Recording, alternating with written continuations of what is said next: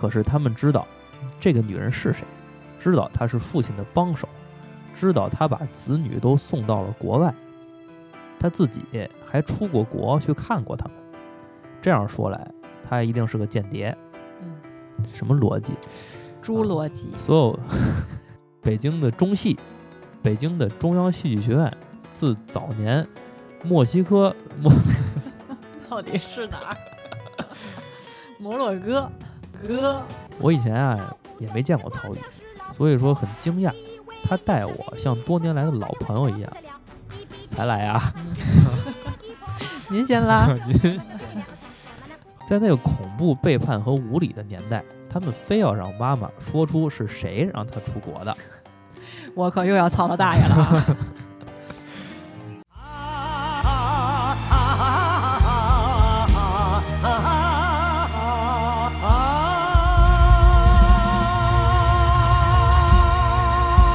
大社电台。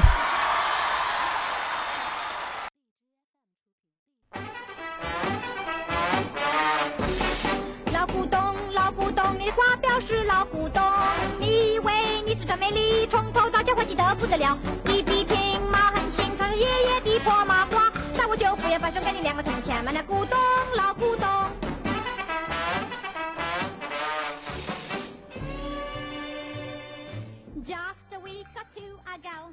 大社电台，读书乐节目，嗯，我是张世多。我是马外外。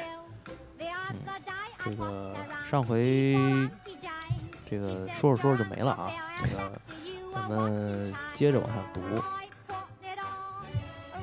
呃，然后菊奥刚被抓去坐五年的牢，没有几天，父亲就从监房里被放出来了。敏珍领他去了那间昏暗的，原来是他书房的房间。他一进门，就用视力已经很差的眼睛四下里找我妈妈。嗯，她不在，父亲一言未发，他能说什么？敏珍知道，从那一刻起，父亲便失去了生活的勇气。在生命残留的那几年里，他再也没有提到过妈妈一次。父亲只活到了看见儿子被放出来的那会儿。一个月后，他去世了，八十岁。嗯，可能就是靠最后这点念想才撑着对。，妈妈死的那天是一九六八年三月二十七日，是他开始受折磨的第二年，也是小弟英华成功的那年。我惊讶他怎么死的那么早，后来才意识到，在那个疯狂的年代，关进狱中的父亲其实是进了一个比较安全的地方。父亲是个公众人物，对他的迫害是江青的直接指令，所以没有人敢随便把父亲打死。可妈妈呢？她没有这种保护，人们可以用迫害她来摧残父亲。他的死活不关国家什么事儿，随便哪个自称是红卫兵的人都能对他想干嘛干嘛。妈妈被带去受过四次审，直到今年，也没有人知道审她的是什么人。可是他们知道这个女人是谁，知道她是父亲的帮手，知道她把子女都送到了国外，她自己还出过国去看过他们。这样说来，她一定是个间谍。嗯，什么逻辑？出过国人都出过国人都是间谍，猪逻辑。所有 所有外国人都是间谍。在那个恐怖背叛和无理的年代，他们非要让妈妈说出是谁让他出国的，我可又要操他大爷了啊！妈妈却一直守口如瓶。那位活下来的干部，今天才得以跟人讲述此事。我从敏珍那里得知，妈妈到死都在惦念着父亲。每次被提审，她都是挣扎着顺从的去，希望能够以此减轻对父亲的迫害。红卫兵把他像个皮球一样踢来踢去，他浑身上下都被踢肿了，从头到脚布满了紫青的伤痕。我觉得那些 skinhead 也不过如此吧。嗯，三月二十四日，父亲被抓去坐牢。妈妈已经卧床不起，他们甚至连一点告别的时间都没有。妈妈那时候已经意识到自己再也见不到父亲的面了。我知道妈妈临死前也很想我，因为敏珍说，妈妈躺在床上，还让敏珍给她唱那首老歌，然后就是艾琳艾琳的那个歌，就是睡觉吧艾琳，睡觉吧艾琳那歌，就是艾琳就是这个周采芹的小名儿。三天以后，妈妈去世了。她一直信奉天无绝人之路，可是这次，她真的见到绝路了。妈妈死的时候只有六十三岁。和大地菊奥见面，使我们能面对伤痛，这是第一步。下一步就是小弟英华来组织对父亲的纪念。一九八一年，在这个纽约的林肯中心，连演了十天父亲的戏。由他的儿子周菊傲率领中国的演员在林肯中心表演。这个地儿还是一个挺对，就是我在那旁边住过，哦在那儿有看过演出，就是还是一个挺挺挺核心的一个对他们地标性的演艺还场所。是一个就是等于在演演艺界比较高规格的一个演出场所。对就我有一次去圣诞节的时候，就每年圣诞节会演那个《胡桃夹子》，就是、嗯就是一个核桃夹子，对类似一个维也纳金色大厅，对，那种的就有点那意思。中央中央电视台的那个演播厅，春晚演播厅。对然后呢，这组京剧奇派的表演是由英华及中国戏剧家协会啊主办的，很多华人都从世界各地前来观看。中国又重新进入了我的生活，我很难理解在中国发生的那些灾难。这些年的暴力已经把我的出生地那个中国变得面目全非了。也许中国发展的太快了。结果终于出轨翻了车。我从自己的沉迷当中站了起来。中国还能站起来吗？我一定要找到答案。同时，我在想，我能否在这个再生的过程当中起点作用呢？这次又是大姐彩枣给了我指了个道儿。一九八零年，我拿到硕士学位以后，她从华盛顿打来电话。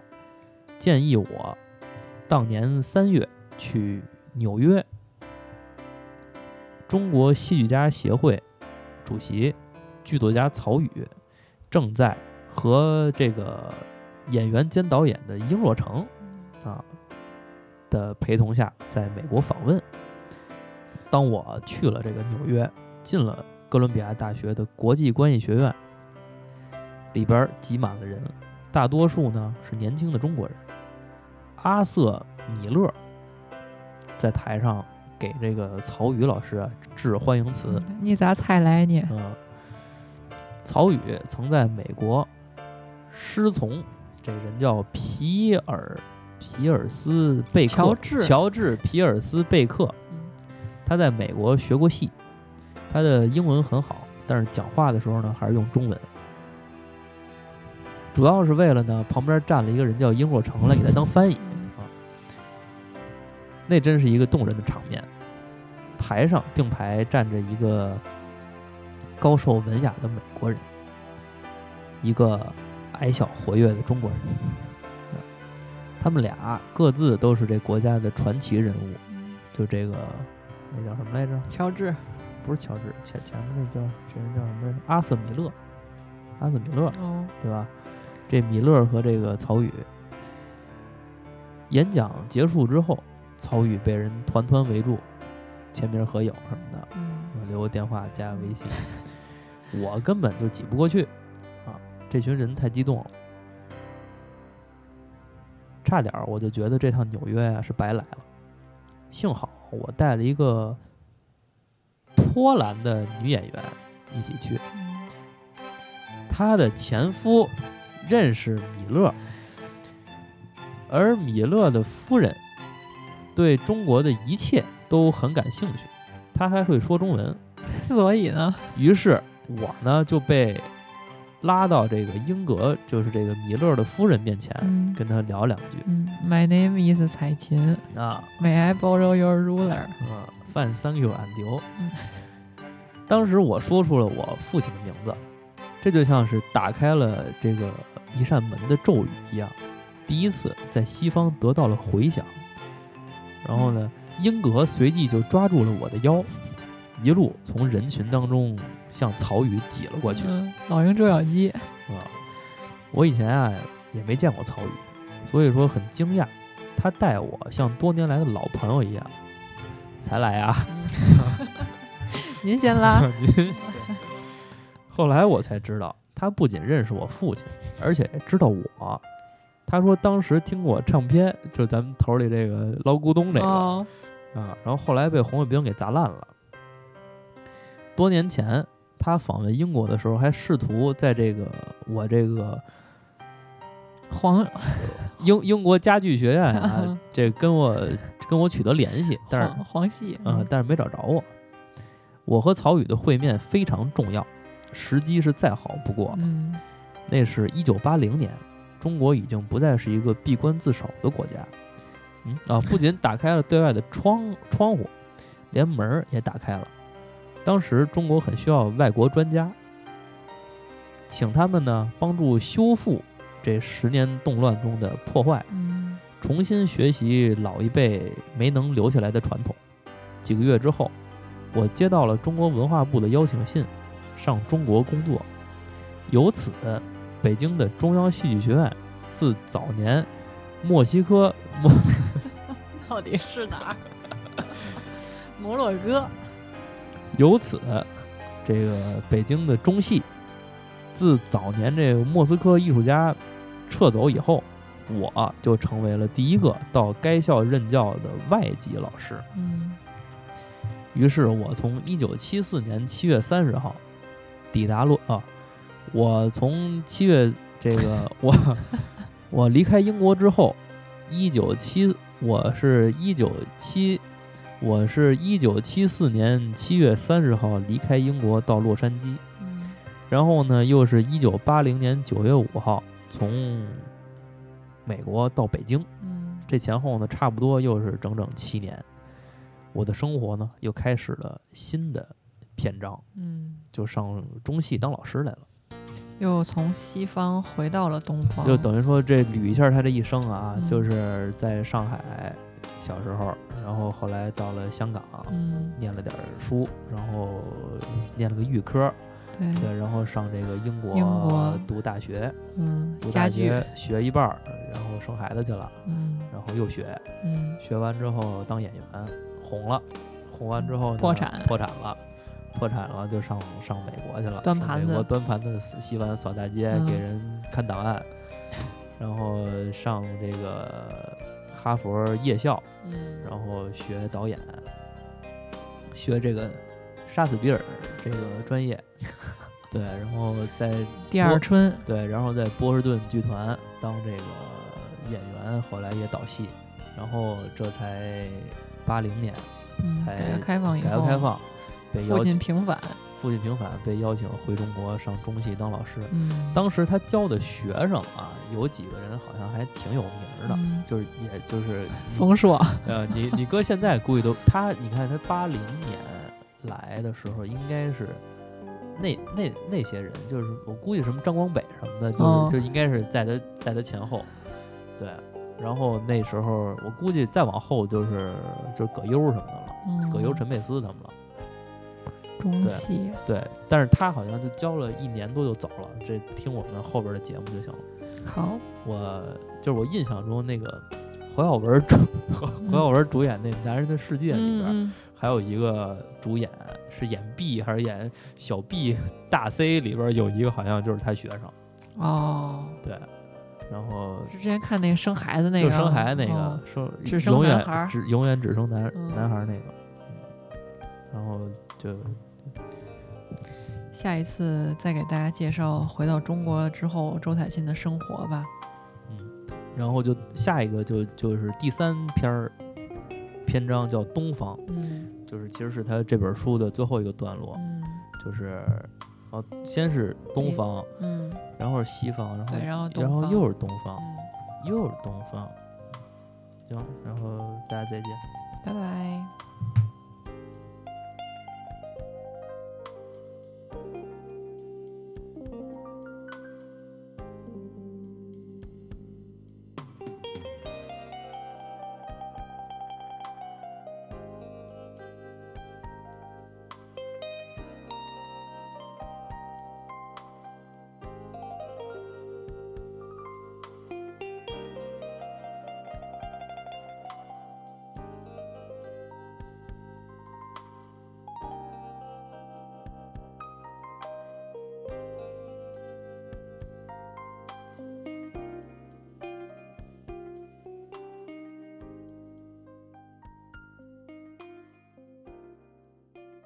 千不念，万不念，不念我一见日故是三生有幸，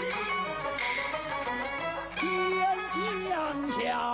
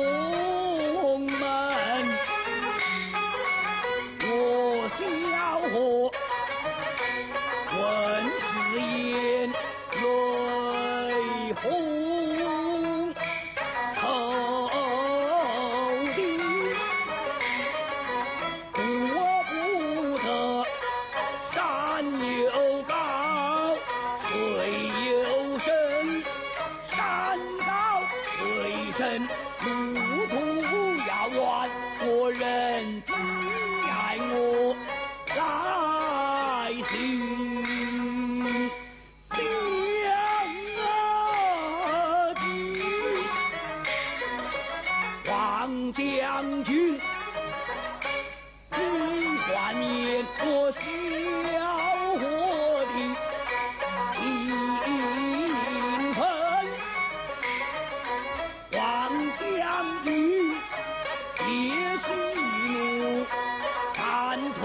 神你莫发雷霆